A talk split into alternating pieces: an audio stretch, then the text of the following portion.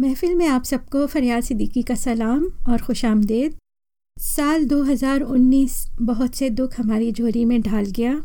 बहुत से रिश्तेदार और दोस्त हमसे नाता तोड़कर अगली दुनिया सुधार गए, जिनमें हमारी प्यारी खाला और अज़ीज़ बहनोई के अलावा हमारी प्यारी दोस्त शैला भी इसी साल 17 सितंबर को इंतकाल कर गईं। शहला ने हमारा हर मौके पर साथ दिया वो एक बहुत अच्छी माँ होने के अलावा बहुत अच्छी बेटी, बहन, बीवी और दोस्त साबित हुई। हमें पहली बार एहसास हुआ कि एक अज़ीज़ दोस्त का इस दुनिया से चले जाने का दुख कैसा होता है। किसी ने खूब कहा है, वो साथ था हमारे, या हम पास थे उसके? वो साथ था हमारे, या हम पास थे उसके? वो ज़िंदगी के कुछ दिन या ज़िंदगी थी कुछ दिन। गम और ख़ुशी की वजाहत वैसे भी अल्फाज में बयान करना मुमकिन नहीं, इसलिए दुआ है कि वो सब जो सफ़र आखरत पर रवाना हुए, उनको अल्लाह सुबहाना ताला जन्नत में आला मुकाम अता फ़रमाए। आमीन। हमने आज कुछ मेहमान ग्रामी को मतू किया है। हमारे मेहमानों की उम्रें मुख्तलिफ़ हैं। और हमें यूँ लगता है कि हर उम्र के लोग आपको बेहतरीन मशवरा दे सकते हैं।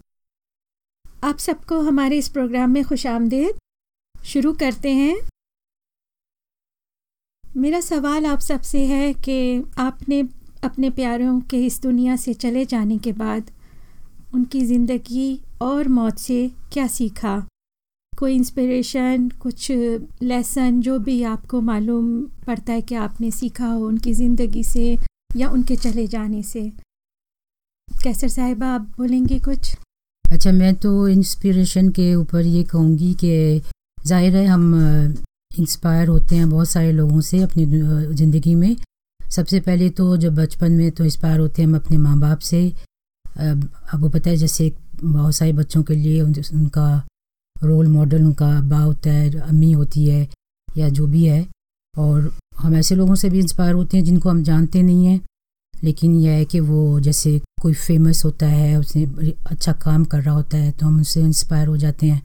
या अलबत् हम जानते भी नहीं हैं उनको। मैं ये ये कहना चाहूँगी कि हम तब होते हैं इंस्पायर जब वो इंस्पिरेशन चला जाता है। मतलब यह है कि जैसे हमारे माँ बाप जब फौत हो जाते हैं तो हमें उनकी बातें याद आती हैं। हम कहते हैं हाँ वो ये करते थे, वो करते थे। जो और फिर हम सो, हम सोचते हैं कि हाँ भाई वो बहुत अच्छा करते थे। हालाँकि जब वो हमारे पास होते हैं, हम, हमें होता है, कई दफ़ा हम उनके ख़िलाफ़ भी जाते हैं। हम सोचते हैं कि नहीं, ये क्यों ऐसे कर रहे हैं लेकिन जब वो चले जाते हैं, हमें फिर पता चलता है उससे कि हम उसे उन्हें मिस भी करते हैं ये सब कुछ, लेकिन हमें याद आते हैं। तो हम सोचते हैं हाँ भाई, ये बात तो वो बिल्कुल सही कहते थे। ऐसे ही हुआ है, बाद में ऐसे हुआ है। मतलब उस वक्त नहीं पता चलता कि हम मतलब ये कैसा, क्या काम अच्छा कर रहे हैं, क्या नहीं कर रहे हैं। बाद में हमें मतलब जब वही कहते हैं ना कि जब एक नेमत अल्लाह ताला ले लेता है, उसकी कदर तब याद बस मैं, ये मेरे ख्याल आते हैं। मैं ये कहना चाहती हूँ कि हम दुनिया में रिश्तों के साथ जकड़े हुए हैं और इसी के साथ रहते हैं।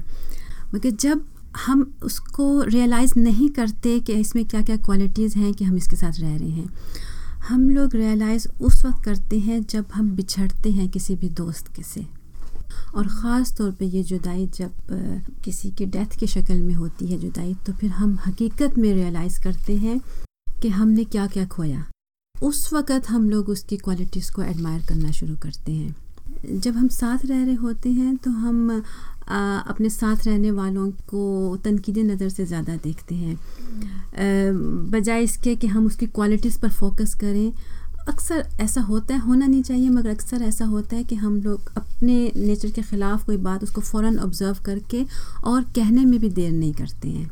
और जब, फिर वही बात है कि जब जुदाई होती है तो फिर वो सारी जो अच्छाइयाँ हैं, वो वन बाय वन करके हमारे सामने आ रही होती हैं और फिर हम रियलाइज़ करते हैं कि हमने दुनिया में कितना बड़ा हमारा नुकसान हो गया और हमने क्या क्या खो दिया है। और फिर वन बाय वन वो अच्छाइयों को हम याद करते हैं। मगर उनके जाने से हम, मैं तो यही कहूँगी मैंने तो यही सीखा कि जाने के बाद एहसास होता है कि हमारी डेट ऑफ़ बर्थ और डेट ऑफ़ डेथ पर हमें कोई इख्तियार नहीं है। अगर हमें इख्तियार है तो इन दोनों के दरमियान का जो टाइम है, उस पर है। ये सब इख्तियार है, हमारे हैं, जैसे हम कहते हैं ना लिंक बिटवीन टू पॉइंट्स तो डेट ऑफ़ डेथ और डेट ऑफ़ बर्थ के दरमियान जो पॉइंट है ना, जो लिंक है ना, उस पर हमें इख्तियार है। वो हमारे ऊपर है कि हम उसको कैसा गुजारते हैं। तो और फिर जब कोई चला जाता है तो मेरे ख्याल से एक मौका भी हमें मिलता है कि हम अपने आप को और रियलाइज़ करें, अपना मुहासबा करें कि हमने जो अब तक ज़िंदगी गुजारी या जो अपने रिश्तों के साथ ज़िंदगी गुजारी, जो बाकी रिश्ते रह गए हैं, हमने उनके साथ कैसे गुजारना है अपना वक्त? और इसी को अगर पॉजिटिव ले लें तो अपने आप को सुधारने का एक हमें मौका मिलता है हर बार। शुक्रिया कैसर साहिबा, नबीला साहिबा, आपके ख्याल का और बिल्कुल, बहुत अच्छी बातें बताई हैं आपने। मैं दावत दूँगी जा साहब को कि वो कुछ अपनी राय का इजहार करें। जी हाँ राय का इजहार करना तो इस टॉपिक पे बहुत काफ़ी लंबा हो जाएगा और कहने को भी काफ़ी बातें लेकिन मैं इस शेर से आगाज़ करूँगा, मौत से किसको रुस्तगारी है, आज नहीं तो कल हमारी बारी है। तो इसी तरह जैसे पेरेंट्स के हवाले से मैं कहूँगा कि उनकी ज़िंदगी ने काफ़ी जो है ना काफ़ी इम्पेक्ट किया था। लेकिन उनके जाने के बाद काफ़ी उनकी मतलब यादें हैं, जो रही हैं। बाकी एक कॉल जरीन जो मेरे जहन में आ रहा है वो ये है कि आप इस दुनिया में ऐसे रहें कि आपको पूरी पूरी ज़िंदगी यहीं पे रहना है। लेकिन जो प्लानिंग है वो आपको शाम तक होनी चाहिए। इससे मुराद ये कि प्लानिंग बहुत छोटी होनी चाहिए लेकिन अगर इस दुनिया में रहने के लिए हमें पूरे जज्बे और उसके साथ रहना चाहिए। शुक्रिया जा साहब। अब मैं दावत दूँगी गजाला साहिबा को अपने ख्याल का इजहार करने के लिए। तो आप इंस्पिरेशन की बात कर रहे थे तो मैं आ, उसी के आगे बढ़ाऊँगी बात क्योंकि ज़िंदगी इंस्पिरेशन के बग़ैर कोई मायने नहीं रखती। हमें इतनी बड़ी ज़िंदगी इस प्लानट पर गुजारनी है और हम उन सारे लोगों से इंस्पायर्ड होते हैं जो पहला वक्त गुजार चुके हैं जिन्होंने बड़े बड़े काम किए। तो वो तो अलग बात हुई उन लोगों की इंस्पिरेशन लाइफ जो हमें बनाते हैं। और अपने पेरेंट्स पे मैं आती हूँ कि सबके पेरेंट्स सबको बहुत अज़ीज़ होते हैं और उनके उनके जाने का दुख भी ऐसा है कि जिसको, जिस पे गुज़रती है वही जानता है इस बात को। लेकिन जब मैं अब मुड़ के उनकी ज़िंदगी की तरफ़ देखती हूँ तो मैं ये समझती हूँ कि एक बहुत बड़ा लेसन वो मेरे लिए, मेरे बच्चों के लिए, जो आज तक उनको याद करते हैं उसी हवाले से, वो ये था कि कॉन्स्टेंटली क्रिएटिविटी उनकी लाइफ में जो थी, वो मेरे अब्बा जान मेरी अम्मी, जो भी ज़िंदगी के जितनी भी क्रिएशन के काम हैं आर्टिस्टिक हैं या साइंस से ताल्लुक़ है, या मैनुअल कोई काम है, या और लिटरेचर से है, या पेंटिंग है या गाना है या म्यूज़िक है, यानी सारे जो फैसेट्स थे, वो पूरा स्पेक्ट्रम उनकी लाइफ में इन सब चीज़ों का मौजूद था कि वो हमारे लिए एक ऐसा पैकेज है और ऐसा एक स्ट्रेंथ है जिस पर यूँ समझें कि हम आगे जाने की हमें बहुत हिम्मत है। तो हमारे में, हमारे बच्चे जब में कोई टैलेंट आया है या, कोई अच्छा काम करते हैं तो वो हमेशा नाना और नानी को इस तरह याद करते हैं कि हाँ वो होते तो ये कहते और ये, क्योंकि उन्होंने देखा था कि मसलन अब्बा जान घर के सारे काम किया करते थे इंजीनियर थे तो वो डीआईवाई का जो भी था और वो बेटे को मेरे स्क्रू ड्राइवर और ये सब कुछ उन्होंने ही सिखाया कैसे वो पेज करना। तो आज वो जब अपने घर का फर्नीचर असेंबल करता है तो वो उस हवाले से याद करता है कि नाना जान होते तो वो इसको इसकी अलाइनमेंट ऐसे करते। और तो यू you नो know, ये छोटी छोटी बातें हैं जो हमें मैं भी जब पेंटिंग करती हूँ तो मुझे पता है कि अम्मी से के हवाले से ये कलर्स और ये आ, कपड़े हैं उसकी मैचिंग है एम्ब्रॉयडरी है। तो महाराज यानी उन्होंने इतनी कंप्लीट लाइफ गुजारी थी कि वो मेरे लिए जो है एक बहुत बड़ी इंस्पिरेशन है। मेरे पास इतनी अच्छी मेमोरीज़ हैं ना तो मेरे लिए ये बड़ी पॉजिटिव चीज़ें हैं। तो बस ये मैं कहना चाहती हूँ कि लाइफ का जो पॉजिटिव मैसेज है ना, वो मैंने उनसे सीखा। है बहुत अच्छा आपने बताया। वाकई माँ बाप जो है, हमें ज़िंदगी गुजारने के सब तरीके बता जाते हैं और उनके ऊपर चलना फिर हमारा काम होता है। अब मैं दावत दूँगी तहसीन साहिबा को। आप इस बारे में क्या कहती हैं? जो हमारे दोस्तों ने अभी सब ज़िक्र किया, हर एक से हम एग्री करते हैं। हमारा जो रहा है, हम अपने ज़्यादातर वालदेन के साथ और अनकॉन्शियसली हर इंसान जो है, अपने बुज़ुर्गों से सीखता है, जैसे हमने अपने वालदेन से सीखा। और जैसे गालिबा कैसर साहिबा कह रही थी कि बाज़ ये होता है कि उनके बारे में कुछ नेगेटिव भी ख्याल आते कि ऐसा क्यों कर रहे हैं। लेकिन आखिर में जब ये हमारी ज़िंदगी से गुज़र जाते हैं ये लोग तो कुछ अरसे तक तो हमारे जो पर्सनल हो रहा है कि उनके बारे में हमारा, हमें कोई ज़िक्र उनका करने का दिल ही नहीं चाहता था। फिर उसके बाद रफ्ता रफ्ता उनकी बातें याद आती गईं। हमेशा पॉजिटिव ही रहे वो लोग, और हम भी कोशिश यही करते हैं, लेकिन अनकॉन्शियसली क्योंकि इनग्रेंड है हम में अब तो। और उनकी वही अच्छी बातें या अच्छी बताई हुई बातें या कुछ हँसी के किस्से ज़्यादातर यही याद आते हैं।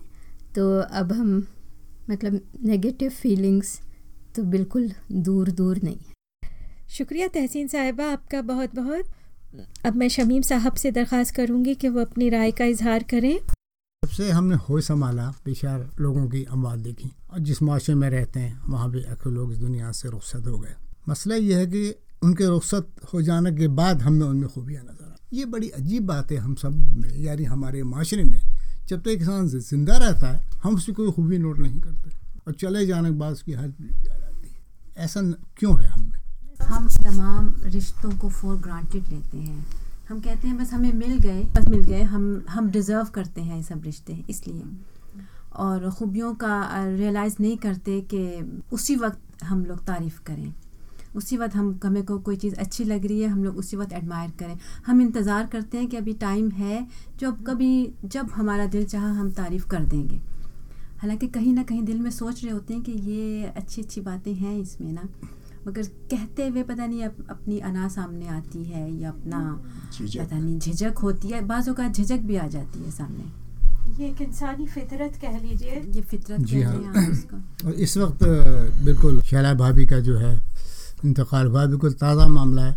तो एक एक दिन हर दिन में कई चीज़ें उनकी याद आती सुबह जब सो के उठता हूँ तो वो जा आके मेरे घर में बैठती है तो मुझे सबसे पहले मेरी नज़रें उस जगह पर जहाँ आके बैठ तो ये पता नहीं ये चीज़ मुझमें ही है या हम सब में ये आदत है कि चलने जाने के बाद ये चीज़ें याद आती हैं। इन सब चीज़ों से नतीजा अखज ये लिया कि हम सब लोगों को भी ऐसी बातें करनी चाहिए या ऐसी यादें छोड़नी चाहिए जो हमारे मरने के बाद बाद में लोगों को याद रहें। हाँ। और लोग हमको अच्छे नाम से याद करें जैसा कि इस वक्त हम शला भाभी को अच्छे अल्फाज से याद कर रहे हैं। सलामकुम शुक्रिया।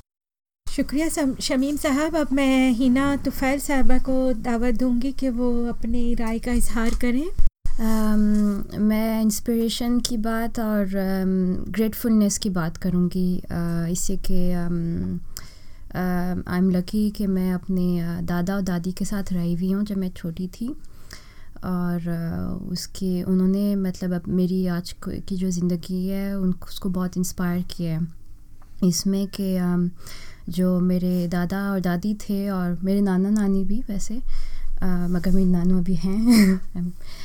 तो उन्होंने मतलब पूरा अपना कंट्री को छोड़ छाड़ के, अपने लोगों को छोड़ छाड़ के एक नई ज़िंदगी बसाई है। और उन्होंने कभी गिव अप नहीं किया। मतलब अक्सर उन्होंने अपनी फैमिली के लिए, अपनी मतलब बच्चों के लिए और सबके लिए बहुत कुछ किया और I am kind of grateful इसे कि उन्होंने ये जो सारा काम और सारा रास्ता किया, उन्होंने हमारे लिए किया जो हम अभी यहाँ इस दुनिया में हैं। और ये बात इंपॉर्टेंट है, हमें मतलब ज़रूरी है, हमें उसको जहन में रखना इसे कि हम भूल जाते हैं कभी कभार हम अपनी ज़िंदगी में बहुत बैड फील करते हैं कि हम यहाँ क्यों हैं, हम डिप्रेस हो जाते हैं कि मतलब क्यों हमारे साथ जो कुछ हो रहा है, क्यों हो रहा है। और फिर हम ये याद कर सकते हैं कि हम अगर जो हमारे वो पहले वाले थे, उन्होंने बहुत सारा काम किया ताकि हमें आज बेहतर ज़िंदगी मिले और हमें उनके लिए मतलब ये काम अपने आप पे करना चाहिए। तो इस बारे में जो उन्होंने पूरा काम किया, उन्होंने काफ़ी मुझे इंस्पायर किया है और ताकि हम सब अपनी ज़िंदगी में आगे बढ़ें और उनके जो सारे टीचिंग्स थे वो हम अपने साथ रखें। और जो कुछ भी मतलब उन्होंने किया वो उनको ऑनर करें और जो सारा कल्चरल हेरिटेज है वो हम अपने साथ लाएँ। शुक्रिया हिना साहिबा, आप हमसे उम्र में बहुत छोटी हैं और हमें बेहद खुशी हुई आपके ख्याल जान के।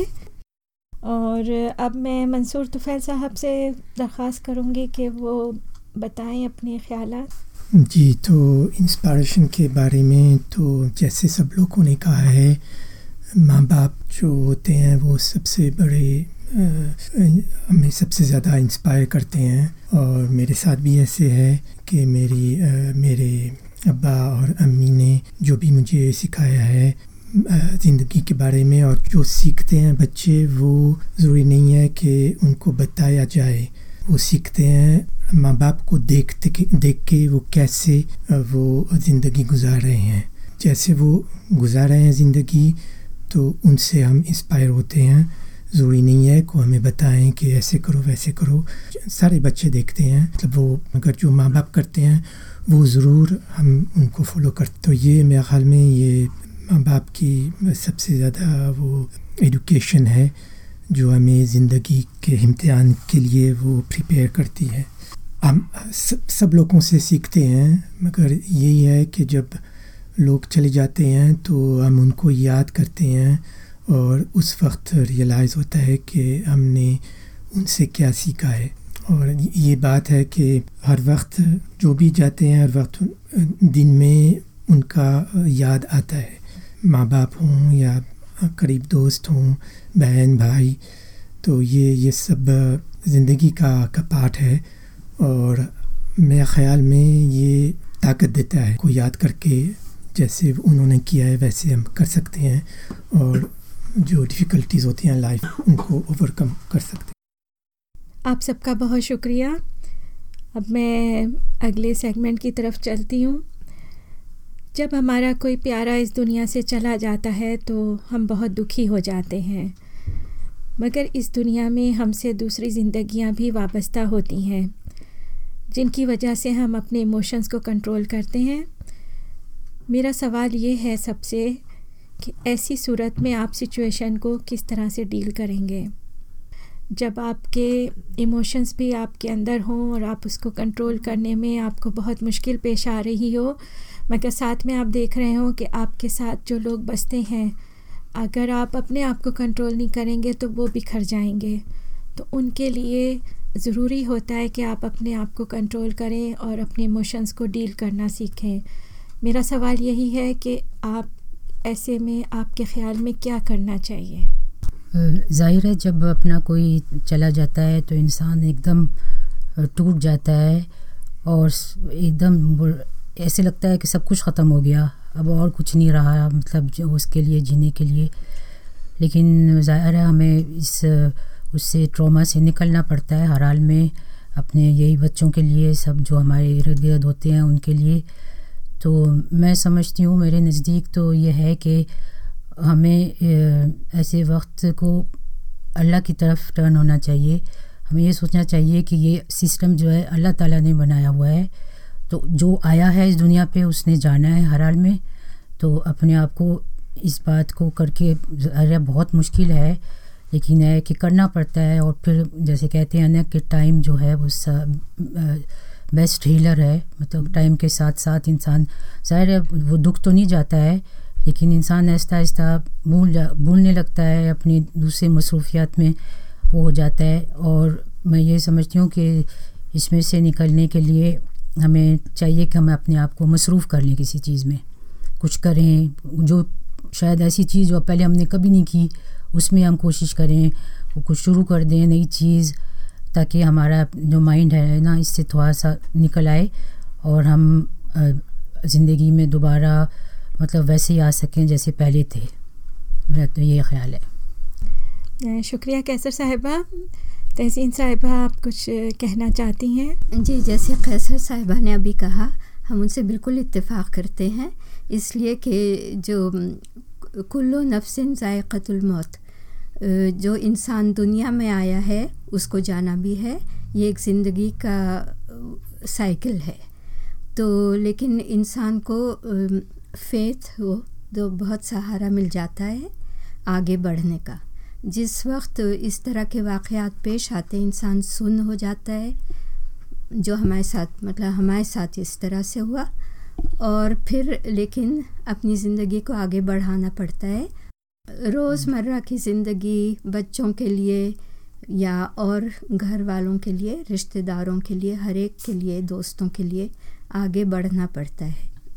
बस यही फिर याद आया, मिर्ज़ा गालिब का, लाई हयात आए ख़ज़ा ले चली चले, अपनी खुशी आए, ना अपनी खुशी चले। चलिए ठीक है, अब नबीला साहिबा अपने ख्याल का इजहार करेंगी। मैं ये कहना चाहती हूँ कि जज्बाती होना या रोना किसी की जुदाई में, किसी के दुख में, किसी के जाने पर, ये इट्स क्वाइट नेचुरल बाज़ अवत लोग अफसोस करते हुए रोने लगते हैं और फिर कहते हैं सॉरी मुझे रोना आ रहा है आई एम सो सॉरी इसमें कोई बात नहीं है। आप इंसान हैं, अगर आप जज्बाती होकर आपको इतना बड़ा दुख मिला है आपके किसी अपने के चले जाने का तो आप रो रहे हैं, इसमें कोई बात नहीं है। और रोने से, पहला रोना पहला स्टेप है अपने अंदर से गम को निकालने के लिए। उसके बाद जो हम जहाँ रह रहे हैं, हमारे चारों तरफ़ हमारे और भी सर्कल में लोग हैं जिनका हमें ख्याल भी करना है। इसमें सबसे पहले तो बच्चे आते हैं। बच्चों को हमने प्रिज़र्व तो करना होता है अपने दुख को उस, उन तक ना पहुँचाने के लिए, मगर साथ ही साथ बच्चों को, बच्चों के साथ हमें शेयर भी करना चाहिए कि अगर हम दुखी हैं, हम लोग अपना काम सही तरीके से नहीं कर रहे तो उसकी वजूहत हैं। हमें ये दुख मिला है, हम इसके अंडर हैं, इसलिए उनको भी वो भी इंसान हैं उनको भी समझाना चाहिए। और मेरे ख़्याल में कि जो गोल्डन वर्ड है इस सिचुएशन में वो है शेयरिंग आप शेयर करें अपने ख़यालात को अपने जज्बात को आप शेयर करें और शेयर करें वो भी अप्रोप्रिएट पर्सन के साथ। ज़ाहिर है कि अगर आपका आ, आ जाता है ज़िंदगी में कि अगर one of your parent has passed away you must share with your sister and brothers इस सिचुएशन में आप अपने बहन भाइयों के साथ शेयर करेंगे क्योंकि उनका दुख भी वैसा ही है जो आपका दुख है, जो आप फील कर रहे हैं। आपके बहन भाई भी उस सिचुएशन में वही फील कर रहे हैं। तो उनके साथ जब आप शेयर करेंगे, आप अपने अंदर से अपने दुख को कम होता हुआ महसूस करेंगे। और अगर आपका कोई दोस्त, अहबाब इस दुनिया से चला जाता है जो कि आपके बहुत करीब था तो वो दुख आप अपने दोस्तों से शेयर करेंगे। मैंने अपना दुख, खैर कम कह लें या जो भी कह लें, अपना वक्ती तौर पे इसलिए किया, ऐसे किया कि मैंने अपनी फ्रेंड्स के साथ बात की। अपने फ्रेंड की जो चली गई हैं, मेरी हमारी दोस्त, प्यारी दोस्त, उनकी बातें हम लोग सारा सारा दिन करते रहे हैं फ़ोन पर। और वो करने के बाद मुझे तस्कीन महसूस हुई थोड़ी बहुत कि मैंने अपना शेयर किया और अगले का सुना है ख़ास तौर पे दुख।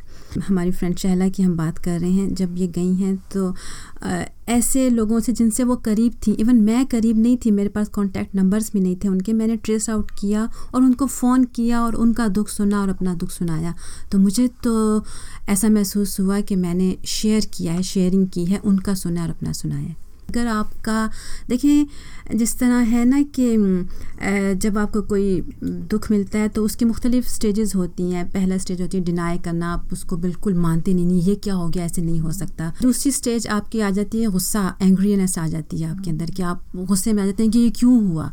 फिर तीसरी स्टेज में आप उसको बिल्कुल निगेशंस में चले जाते हैं कि नहीं, हम, आप क्वेश्चन ढूंढते हैं कि रीज़न्स ढूंढते हैं कि ये क्यों हुआ, ऐसा मैं करता या ऐसा करता तो ऐसे ना होता। उसके बाद फोर्थ स्टेज आती है डिप्रेशन ये नॉर्मल है कि आप इन चार स्टेजेस से गुजरें तो आपका गम अंदर से निकलेगा। अगर आप, अगर डिप्रेशन में आप बहुत देर तक रहें ना उसमें से आप निकल ना पाए सर्कल में घूमते रहें घूमते रहें घूमते रहें तो वहाँ पर आपको किसी साइकोलॉजिस्ट अदर पर्सन की ज़रूरत पड़ती है। वरना सफिशेंटली आपके जो चारों तरफ़ लोग हैं उनसे शेयर करें वो आपको नेचुरल प्रोसेस के तहत आप उसमें से निकल आते हैं। अल्लाह ताला ने यही सिस्टम बनाया है और जैसे मेरी फ्रेंड ने कहा कि फ़ेथ अपना रखें अपने ईमान को मज़बूत रखें वो तो खैर हमारा है ही। ठीक है तभी जो मैंने सुना नबीला साहिबा ने जो बोला है वो उन लोगों ने ठीक बोला है लेकिन मैं ये भी कंसिडर करती हूँ कि मतलब हर इंसान अलग होता है और हर इंसान मतलब आ, अपनी नज़र से डील करता है इस इमोशन के साथ। कोई लोग ऐसे होंगे उनका दिल चाह रहा होगा कि वो शेयर करें लोगों के साथ बहुत बातें करें। और कोई लोग ऐसे भी होंगे कि वो मतलब अपने पास रखें दुख। तो इसलिए मतलब जिस बंदे के साथ हो उसको मतलब पहले एनालाइज भी करना चाहिए और मतलब सोचना भी चाहिए कि मतलब ये बंदा कैसे रिएक्ट करेगा और अगर बोलें या ना बोलें। जैसे हमारा हुआ था, मेरे नाना गे हैं दो साल पहले तो जब हुआ था मतलब हमें पता चला तो उस वक्त मतलब बहुत ही मतलब डिफ़िकल्ट टाइम था। तो उस वक्त ऐसे हमारे साथ हुआ कि मतलब हम, मैं अपने नाना को मतलब एट द पॉइंट मैंने नहीं देखा और मतलब छः महीने के बाद भी मतलब ऐसे इतफाक़ ना हुआ, हम लोग मतलब पाकिस्तान में उनकी डेथ हुई। तो मेरा नहीं हुआ कि मैं गई हूँ वहाँ। सिप आप मुझे लगता है उस वक्त ए, ए, अपने अपने माँ बाप के घर पे भी नहीं थी आप बिल्कुल अकेली हाँ, थी बिल्कुल अकेली और थी। आपने उस वक्त कैसे अपने आप को संभाला कैसे आपने अपने आप को ऐसे मतलब ऐसे हुआ था कि मतलब क्योंकि मैं वहाँ नहीं थी मुझे बिल्कुल नहीं पता चला था कि मेरी नानी कैसी हैं मेरी खाला मामू मेरी सारी कज़न कैसे। मुझे उसका कुछ पता नहीं था। तो सबसे पहले मेरा ये था कि क्योंकि मेरी जो अम्मी थी वो बहुत क्लोज़ थी उनसे तो ये था कि मैं अपनी अम्मी को देखूँ कि वो कैसी हैं। उससे पहले कि मैं देखूँ कि मेरी नानी कैसी हैं या या इवन कि मतलब जैसे मेरे नाना कैसे मतलब उनका कैसे वो कैसे सारी अरेंजमेंट हुई थी वहाँ मैंने ये भी नहीं सोचा। लेकिन ये भी अच्छी बात नहीं है क्योंकि मैंने जब फिर मैंने मैं उस इंग्लैंड में थी तो उसके बाद हफ़्ते गुजरे गुजरे गुजरे और क्योंकि मैंने लोगों से इतनी बात भी नहीं की तो मतलब मुझे ऐसे एक दफ़ा भूल भी गया था कि हुआ है या नहीं हुआ है। तो मेरे ख्याल में लोगों को शेयर भी करना चाहिए कि भूले नहीं कि मतलब ये हुआ है। कि ये मतलब आप कोई उस वक्त स्टडीज़ में थी तो आप स्टडीज़ में स्टडीज़ ने आपको हेल्प आउट किया? कि आप इस चीज़ से निकले। नहीं या या फिर क्या चीज़ थी जिससे आपने अपने आप को इससे निकाला? क्योंकि मैंने इस दुख को किसी के साथ शेयर ही नहीं किया था क्योंकि मेरे पास कोई था ही नहीं वही। तो मुझे बिल्कुल ऐसे भूल गया था ऑनेस्टली कि कुछ हुआ है। हम्म। और मैं अपनी मतलब अम्मी और अबू से भी इतना शेयर नहीं करती थी तो वो मतलब तो मेरे ख्याल में वो ठीक नहीं था। तो फिर जब मैं वा, वापस आई फ्रांस में तो मैंने देखा कि मेरी अम्मी कैसी हैं तो मैंने वाकई उस वक्त रियलाइज़ किया कि वाकई कुछ हुआ है। हम्म। देख कर कि उन उनकी हालत को देख कर मतलब कि वाकई कुछ हुआ है हम्म। और बाद में जाकर अभी जब मैं पाकिस्तान गई हूँ दो महीने पहले तो फिर वहाँ सही पता चला है कि मतलब कोई बंदा नहीं है और फिर लोगों ने कैसे उसके साथ डील की लेकिन मैंने तो मतलब बिल्कुल ही सारा नहीं देखा है तो वेरी इंटरेस्टिंग अब मैं मंसूर साहब से सवाल करूँगी कि वो इस बारे में क्या सोचते हैं तो इस बारे में मैं ये कहना चाहूँगा कि डिफरेंट लोग डिफरेंट रिएक्शन लेते हैं। मेरा एक सवाल होता है इस पर कि कई लोग ज़्यादा जल्दी ओवरकम करते हैं और कई लोग बहुत लंबा टाइम लेते हैं। तो ऑफ़ कोर्स जो रिलेशन होता है डिफरेंट उसके ऊपर डिपेंड होता है। अगर आपका रिलेशन ज़्यादा करीबी है या दूर का है तो डिफरेंट रिएक्शन होते हैं। मगर पर्सपेक्टिव जो उसको बदलना चाहिए तो इसलिए कि जब हम ग्रीफ करते हैं किसी जाने के ऊपर तो हम अपना गम होता है। हम उसको जानते हैं, हम उसको सोचते हैं ज़्यादा। ये चेंज करना चाहिए कि, सोचना चाहिए कि हम सिर्फ़ अपने लिए नहीं जी रहे हैं। और भी लोगों हैं जिसके लिए, जिनके लिए हमारी ज़रूरत है। और उनके लिए ये सब कुछ ओवरकम करना चाहिए और लोग हैं जिनको हमारी ज़रूरत है और जो हमसे प्यार करते हैं और उनके लिए हमें हमारी पर्सपेक्टिव हमारी नज़रिया चेंज करनी चाहिए। तो उसके साथ मेरा ख्याल है कि हम इस सिचुएशन को ओवरकम करते हैं। और दूसरी बात है कि जब कोई ऐसे जाता है तो एक और ख्याल आती है कि हम अपने बारे में सोचते हैं कि अपनी मौत का सोचते हैं, अपने डेथ का सोचते हैं। जब ऐसे होता है तो हमें एक मौका मिलता है अपॉर्चुनिटी मिलती है सोचने के लिए कि हम क्या कर सकते हैं इस ज़िंदगी में ताकि हमारी मौत आसान हो या मतलब हमारे लोगों के लिए जो रहेंगे हमारे बाद, वो क्या कर सकते हैं, कैसे कर सकते हैं। इसलिए कि रोज़ जब हम रोज़ जीते हैं तो मौत का नहीं सोचते हैं। वो भूल जाते हैं, बिल्कुल। तो जब ऐसे वाक़ात आती है तो ये सब कुछ याद आता है तो हमें सोचना चाहिए इस बारे में, कैसे हम, हमने जीना है। और ये ये बात है कि ज़िंदगी को वो लाइट करती है। मैं दरअसल ये कहना चाहती हूँ कि असल में मौत हयात की ही एक शक्ल है। It's a part of life हमें ज़िंदगी में आगे बढ़ने के लिए इसमें से गुज़रना ही पड़ता है। ये हमारा नज़रिया हयात भी है और इस्लाम की बुनियादी तालीमत का भी हिस्सा है। ज़िंदगी जो है वो एमलेस है सेंसलेस है without thinking about death Quran पाक की में जैसा कि आपको पता है कि बहुत ज़्यादा मकाम पर मौत का ज़िक्र है और वो भी इंसानों को समझाने के लिए कि वो ज़िंदगी में कैसे रहें। कोट करना चाहूँगी एक आयत है सूरह ज़ुमर की। जिसका कि तर्जुमा ये है कि Allah takes the soul at the time of their death and those that do not die he takes during their sleep then he keeps those for which he has decreed death and release the others for a specified term indeed in that are signs for a people who give throat इसका मतलब है कि अल्लाह ताला ने सोने को मौत के साथ तशबी दी है। और जैसा कि हमें यह भी बताया गया है कि मॉर्निंग में हम जब सुबह उठते हैं तो दुआ पढ़ते हैं कि अलहमदिल्लाजी अहयाना बादा मा अमातना व नशूर, कि जिसका कि तर्जुमा है कि all praise for Allah who gave life after taking it unto him we are back from this world इसी तरह से जिस तरह से हम सोते हैं रात को और सुबह उठ जाते हैं तो इस आयत में इसी तरह से है कि मौत भी सोने से तशबी दी गई है कि सो जाएँगे और फिर उसके बाद एटर्नल लाइफ के लिए हम लोग उठेंगे और जहाँ पर हमारा होगा। तो यही है कि ये जो है कोर्ट बिल्कुल सही है कि death is a part of life मैं ये कहना चाहता था आज शेयर करना चाहता था आप, आपके साथ कि एक नर्स ने ऑस्ट्रेलिया में जो जो लोग मरने के वक्त आ गया था उनके लिए, उनके साथ उसने बहुत काम किया है और उसने एक एक बुक भी लिखी है और उसमें ये है जो लोग जब मरने वाले होते हैं, वो उनके रिग्रेट्स क्या होते हैं। जो जो पहला रिग्रेट है, जो सबने तकरीबन ये है कि I would have liked to have the courage to live my life as I wish and not as the other wished मैं अपनी ज़िंदगी अपनी मर्ज़ी से गुजारना चाहता था दूसरों की मर्ज़ी से नहीं तो इसका मतलब है कि जो हम करना चाहते हैं वो हम ज़रूर करें ज़िंदगी में ये नहीं हो कि जब मौत आए तो हमें इस किस्म का रिग्रेट हो दूसरी बात जो ज़्यादा मर्दों ने कही है अगर हो सकता तो मैं इतना ज़्यादा काम नहीं करता। मतलब वो अपने कई लोगों ने इतना ज़्यादा काम करता है कि वो अपनी फैमिली अपने दोस्तों को भूल गए हैं। और उन्होंने अपने अपने कैरियर के ऊपर ज़्यादा ज़ोर डाला है और वो जब मौत आती है तो वो गिर गिर गिर करते हैं। तीसरी बात है गोश में में इतनी हिम्मत होती कि मैं अपने इमोशंस बता सकता।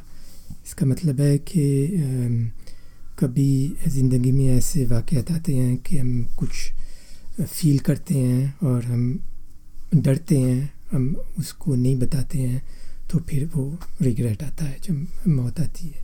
जो फोर्थ विश है वो है कि मैं अपने दोस्तों से ज़्यादा कांटेक्ट रखना चाहता हूँ। इसका मतलब है कि जब ज़ाहिर जब मुश्किल दिन आते हैं तो हम कभी कभी खुद ही सब कुछ सह करते हैं दूसरों के साथ नहीं दोस्तों के साथ नहीं मशवरा करते हैं आहिस्ता आहिस्ता दोस्तों को भूल जाते हैं और उनके साथ कांटेक्ट में नहीं रहते हैं। जब मौत आती है तो हम सोचते हैं कि हमारे अच्छे दोस्त थे के साथ कांटेक्ट नहीं रहा और ये रिग्रेट होता है। और लास्ट जो है वो ये है कि मैं कोशिश करता कि मैं और भी ज़्यादा खुश होता, खुशी की बात इसमें ये है कि हम अपनी रूटीन ज़िंदगी में इतना मसरूफ़ होते हैं कि हम अपने आप से नहीं सोचते हैं कि हमारी ज़िंदगी में कैसे हम अपनी खुशी बढ़ा सकते हैं। फॉर इंस्टेंस के लोग वो एक काम करते हैं मगर वो काम उनको पसंद नहीं है। तो लोग होते हैं जो एक दिन बिल्कुल ख़त्म कर देते हैं और कुछ बिल्कुल मुख्तलिफ़ काम करते हैं। बहुत इंटरेस्टिंग है। हम प्रोग्राम को आगे बढ़ाते हैं।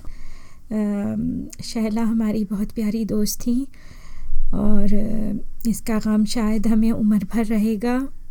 मैं पर्सनली उनको नहीं सोचती कि वो हम में से उठ के चली गई हैं। मुझे यूँ ही लगता है कि वो हमारे साथ हैं। तो मुझे नहीं महसूस हो रहा है अभी तक।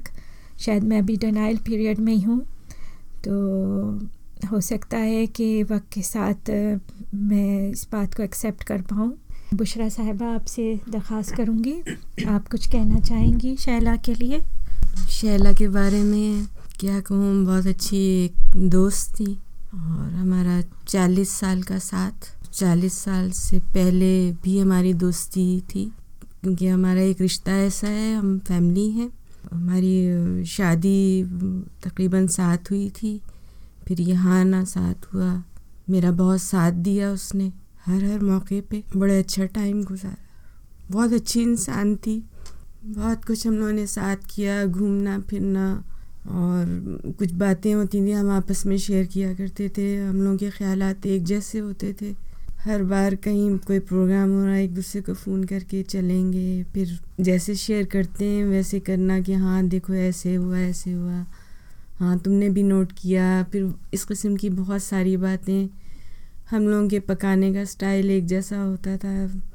अक्सर कहती थी, एक ही जैसा टेस्ट है। इसके अलावा ज़िंदगी में कोई भी बात हो, आगे बढ़ने में मदद करती थी। और की? खोने का है, बहुत दुख। उसको जैसे ज़िंदगी से बहुत प्यार था, वैसे चाहूँगी कि सब लोग जिए। और मोहब्बत से सबके साथ वो उसका रहता था सिलसिला। हमारी शादी में और भाईजान की शादी में मैं खास पाँच दिन का फ़र्क था इनकी। तो जब रुख्सत हो के शाला भाभी रुख्सत होकर हमारे यहाँ आई तो सबसे पहले उन्होंने मुझसे शमी भाई, परसों आपकी शादी है ना? खुशरा से मैंने जी जी, मेरी ही शादी उस वक्त मेरी नहीं हुई थी। शमी भाई, परसों आपकी शादी ना पूछा हाँ मैं बुशरा को अच्छी तरह तो हम फलान जगह में लेते हैं फलान जगह से बड़ा मज़ा आएगा बुशरा से मिलकर। तो वो बातें उनके अभी तक मुझे याद आती हैं। और फिर उसके बाद अल्लाह का करना से हुआ के सब यहाँ फ्रांस में आ गए, उसके बाद अब तक साथ ही रहे, उसके बाद आपको बताइए, हर महफिल में, हर शादी हर जगह उठने बैठे एक साथ था। वहाँ वो साथ छोड़ के चली गई। तो शैला की याद में मैंने एक कुछ लफ्ज़ जी चाह रहा था कि लिखूं तो लिखते लिखते एक नज़म सी बन गई और शायद इसी में उसकी शख्सियत के सारे रंग जो हैं वो मैंने किसी तरह से पेंट करने की कोशिश किए हैं और जो उसको सब यहाँ करीब से इतना जानते थे, शायद कोई रंग आपको भी नज़र आ जाए इसमें तो मैं आपकी इजाज़त से नज़म ये पढ़ूँगी। वो कहती थी, यूँ कहती थी, कहूँ मैं क्या कैसी थी? वो हंसती थी, हंसाती थी, दिलों में बसती बसाती थी। धनक के सब रंग पहने, सितारों से सजी मिलती। सदा बहार गुलशन में वो लिए फूल चली आती। कोई त्यौहार, मुबारकबाद, बड़े छोटे की सालगिरह। मजाल क्या कभी भूले? मसाल अपनी सी थी शैला। न जाने कितने लोगों को हर दिल अज़ीज़ थी रखती। सभी को यूँ लगा करता कि ख़ासो ख़ास थी शहला कौन थे वो? कहाँ मिले? मैं अक्सर भूल जाती थी। और वो हर नाम, हर चेहरे की खबरें याद दिलाती थी। हज़ारों किस्से झोली में, शगुफ़े और वो चुटकुले। बात से बात जवाब हाजिर चंचल शोख कह कहे। बहुत शौकीन तफरी की मज़े करते हम सारे। पिज़्ज़ा बारबेक्यू, बर्गर, कुसकुस उसके चटखारे। वो गलियाँ घूमे पेरिस की, सैरें फ्रांस की सारी। हॉलैंड ख्वाब था रंगीन नज़ारों की वो फुलवारी। ये नाता दोस्ती ही ना था, थी बरसों की शनासाई। दिया साथ हर दम उसने मेरा। थी जब एसोसिएशन बनाई। जुनू कुछ था समाजी का, सखावत इल्म फलाही का। किए थे रात दिन हमने, वो भागम भाग एक दिहाई। न जाने दिन वो क्या हुए, न जाने कब खजा छाई।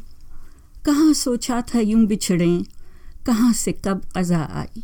बहुत खूब गज़ाला आपने बहुत अच्छी नज़म लिखी है। और पूरा पूरा मतलब इंसाफ किया है शहला की शख्सियत के बारे में। जनाब, क्या बात करूँ? हमारी दोस्त की एक खूबी हो तो बयान करूँ। वो तो खूबियों का एक मजमू थी। महकी हुई ख़ातून थी। उनके लिए लफ्ज़ महका हुआ बहुत सूटेबल है। उनके जाने के बाद मुझे जो सबसे ज़्यादा बड़ी बात क्लिक की वो ये कि मेरी जिससे भी बात हुई, उनके जिस रिलेटिव से या जिस भी दोस्त से मेरी बात हुई, उसने ये कहा कि मेरे साथ शहला का रिश्ता स्पेशल था। चाहे वो दोस्ती दो साल की थी या चाहे वो बीस साल की इट मीन्स कि शहला हर मिलने वाले को स्पेशल फील करवाती थी स्पेशल मोहब्बत का इजहार करती थी। तो इसका मतलब है कि वो खूबियाँ, उनमें कितनी खूबियाँ होंगी दूसरी जो उनकी बड़ी बात जो बहुत बड़ी बात है जो कि हम में से बहुत कम लोगों में होती है कभी मुझे याद नहीं है कि उन्होंने कभी किसी की बुराई की हो। बातें करते थे मगर तारीफ़ में बुराई के साथ नहीं अच्छाई के साथ। और ये एक बहुत बहुत बड़ी क्वालिटी है।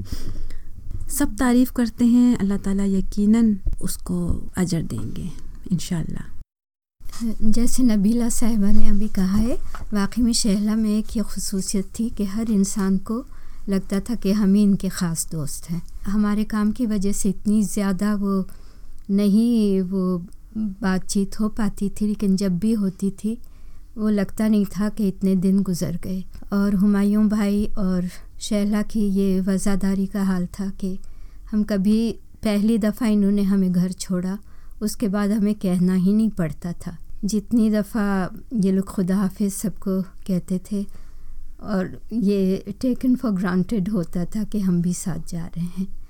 बस ये इन लोगों की रवादारी है। और हम मज़ीद बात नहीं करेंगे चूँकि यकीनन हुमायूं भाई पे काफ़ी गरा गुजर रहा है। मैं शैला के लिए बात करने के लिए मैं ये कहूँगी, मैं फ्रेंडशिप के ऊपर कहूँगी, इसलिए कि वो हमारी बहुत ही प्यारी दोस्त थी। दोस्त जो होते हैं, वो एक तरह से हमारी सेकंड फैमिली होती है। मतलब अपनी फैमिली तो हम खुद नहीं चूज़ करते ले दोस्तों को हम चूज़ कर सकते हैं, जिसके साथ हमारी मतलब बनती है, या जो हम, जिसको पसंद करते हैं। और शैला जो है, वो हमारी फैमिली मेंबर थी बन गई थी, और हमेशा रहेंगी। उनकी जगह हम कभी नहीं पूर कर सकते किसी और से वो और जैसे सबने कहा इतनी उनमें तारीफ़ें थी। और हालाँकि मेरे बच्चों को इतनी ज़्यादा नहीं जानती, कि मुझे इतनी खुशी हुई थी, उन्होंने मेरी बेटी को, उनकी, उसकी बर्थडे पे तोहफ़ा दिया था। और मतलब इससे पता चलता है कि कितनी दूर तक वो सबका ख्याल रखती थी। बस अब वो चली गई हैं तो अब हम उनको याद ही कर सकते हैं, लेकिन हमेशा अच्छे अच्छे उसमें याद करेंगे। बिल्कुल सही कहा सबने कि शहला अपने आप में एक मिसाल आप थी और सबके लिए, सबको यूँ महसूस होता था कि वही उनके लिए ख़ास हैं, जबकि हमें पता चला है कि असल में ख़ासुल ख़ास तो वो ख़ुद थी। और बिल्कुल उन्होंने कभी किसी की बुराई नहीं की और मुझे तो हमेशा बहुत अच्छे मशवरों से नवाजा। जब भी कुछ होता था, अभी भी मुझे अक्सर कोई मुझे घर के कामों में या कुछ समझ नहीं आता, चलें, शैला से बात करती हूँ, उससे पूछती हूँ। फिर एकदम क्लिक होता है कि वो तो है ही नहीं। तो फिर समझ नहीं आता मैं किधर कॉल करूँ, किससे पूछूँ। तो हालाँकि मेरे बहुत से दोस्त हैं मतलब बहुत हैं जिनसे मैं पूछ सकती हूँ, मगर ये एहसास बहुत जानलेवा होता है जब एहसास होता है कि वो नहीं है। तो किसी का ना होना बहुत तकलीफ़ दे हो जाता है बज़ दफ़ा। ये मुझे मालूम पड़ा है। दुख है, मगर हम सब इस दुख को आज बांट रहे हैं एक दूसरे के साथ। सिर्फ़ इसलिए कि शायद इस तरह कुछ हम कमी कर सकें एक दूसरे को सपोर्ट करके। ज़िंदगी आगे बढ़ती है और चलती रहती है, मगर उन लोगों की कमी कभी पूरी नहीं होती। आगे बढ़ते हैं। मंसूर साहब, आप कुछ इस बारे में कहेंगे? मौत के बारे में क्योंकि हम अभी तक ज़िंदगी की बातें कर रहे थे। अब चूँकि हम अपनी अज़ीज़ दोस्त की जाने की बात कर रहे हैं तो आप इस हवाले से, मौत के हवाले से क्या कहना चाहते हैं? तो इस सब्जेक्ट के ऊपर ये मुझे मिला है last wishes of Alexander the great 362 before Christ बहुत पुराना है तो को शायद पता हो कि अलेक्सेंडर द ग्रेट जनरल बना था 20 साल का था और उसकी ज़िंदगी बहुत छोटी थी। वो 32 इयर्स में मर गया था। तो जब वो मरने लगा था तो बहुत बीमार था। अभी तक पता नहीं चला है कि कैसे मरा है। वो मतलब कई कहते हैं कि उसको किसी ने पॉइज़न किया है कई कहते हैं कि उसने कोई बीमारी पकड़ी है। मगर जब मौत आई है तो कहते हैं अब मुझे नहीं पता ये सच है या नहीं है मगर ये, ये मशहूर है कि उसने तीन विशेज़ मांगी हैं जब वो मरेगा। तो पहली विश है कि उसका जो कफिन है उनको जो लोग उसको ले जाएँगे दफन करने के लिए वो सबसे जो बेस्ट डॉक्टर्स हैं वो उनको उठाएँ। दूसरा विश था कि जो जो भी दौलत उसने अपनी ज़िंदगी में जमा की है, वो उस रास्ते पे फेंकी जाए। और तीसरी है कि जब कॉफ़िन में उसको डालेंगे तो उसके दोनों हाथ नज़र आने चाहिए सब लोगों को। तो एक जो जनरल था उनका तो वो ज़रा उसको देखा, उसने कहा कि ये क्यों क्यों, ये क्यों आप पूछ रहे हैं? तो अलेक्जेंडर ने ये बताया कि डॉक्टर क्यों इसलिए कि मैं डॉक्टर को और सबको बताना चाहता हूँ कि मौत से कोई नहीं बच सकता है। मौत ऐसी चीज़ है कि कोई नहीं बच सकता है। जब आती है तो ले जाती है। जो मैंने दौलत जमा की है, वो मैं फेंकना चाहता हूँ। इसलिए कि सबको पता चले कि जो दौलत इस दुनिया की है, वो इसके साथ नहीं जाते हैं। वो इस दुनिया में रहती है। और तीसरी बात है कि मैं सबके मेरे हाथ नज़र आएँ। इससे मैं ज़ाहिर करता हूँ कि हम इस दुनिया में खाली हाथ आते हैं और खाली हाथ जाते हैं। तो इस दुनिया में से हम कुछ नहीं ले जाते हैं सिर्फ़ जो हमने अच्छा किया है। अमाल लेके जाते हाँ बिल्कुल वो है और वो हमारे काम आएगा। और ये भी है इसमें कि वक्त है, जो टाइम है, वो सबसे अहम चीज़ है दुनिया में। उसको हम ख़रीद नहीं सकते हैं। वो ऐसी चीज़ है कि मतलब बाकी चीज़ें हम ख़रीद सकते हैं, हम बहुत कुछ कर सकते हैं, मगर जो वक्त है, वो एक तरफ़ गुज़रता है, हम उसको रोक नहीं सकते हैं, उसको बढ़ा नहीं सकते हैं। जब वक्त आता है तो जाना पड़ता है। तो इसलिए मैं आपको सबको शुक्रिया करता हूँ। कि आज आपने दो घंटे अपना वक्त दिया है हमें और ये सबसे सबसे बड़ा गिफ्ट है। आपने हमें आने का मौका आज सबने बहुत अच्छे ख्याल का इजहार किया इसलिए आप सबका बेहद शुक्रिया। अलामा इकबाल क्या खूब फरमाते हैं ज़िंदगी इंसान की एकदम के सिवा कुछ भी नहीं। दम हवा की मौज है रम के सिवा कुछ भी नहीं। गुल तबस्सुम कह रहा था जिंदगानी को। गुल तबस्सुम कह रहा था जिंदगानी को, मगर शम्मा बोली, गिरियाए गम के सिवा कुछ भी नहीं। राज हस्ती राज है जब तक कोई महरम ना हो। राज हस्ती राज है जब तक कोई महरम ना हो। खुल गया जिस दम तो महरम के सिवा कुछ भी नहीं। ज़ायरान काबा से इकबाल ये पूछे कोई, क्या हरम का तोहफ़ा जमज़म के सिवा कुछ भी नहीं? इस खूबसूरत नज़म के बाद हम सब सब लोगों का शुक्रिया अदा करते हैं। और आप सबसे इजाज़त। अल्लाह आप सबका निगहबान हो और अल्लाह ताला आपकी हिफाजत फरमाए। खुदा हाफिज़।